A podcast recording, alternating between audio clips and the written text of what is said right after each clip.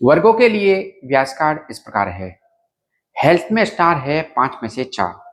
Travel में है तीन, रोमांस में तीन, वर्क में है तीन, लक में तीन, फाइनेंस में है तीन और स्टडी में पाँच में से तीन स्टार्स।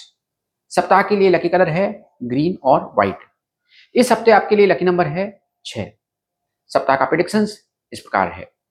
व्यास कार्ड के अनुसार एवरेज रेटिंग है। स्वास्थ्य में बेहतर रहेगा एंड मोमेंट पे कुछ आपका ट्रेवल प्लान चेंज हो सकता है। आपके प्रियजन से आपको अच्छी खबर मिलने की उम्मीद है। स्टूडेंट्स कंफ्यूज फील कर सकते हैं। हाउसवाइफ फैमिली या फिर सोशल फ़ंक्शन में शामिल हो सकते हैं। इस वीक कोई महत्वपूर्ण चर्चा के लिए आपके घर आ रहा है। अचानक आए खर्चे आपके फाइनेंस को हर्ट कर सकते हैं। इस वीक गीले फर्श से फिसलने की संभावना है। कामकाजी लोगों के लिए इस वीक कोई बड़ा बदलाव नहीं है। सप्ताह के लिए रिकमेंडेशन इस प्रकार है। चिंता न करें और ज़्यादा सोचने से बचें।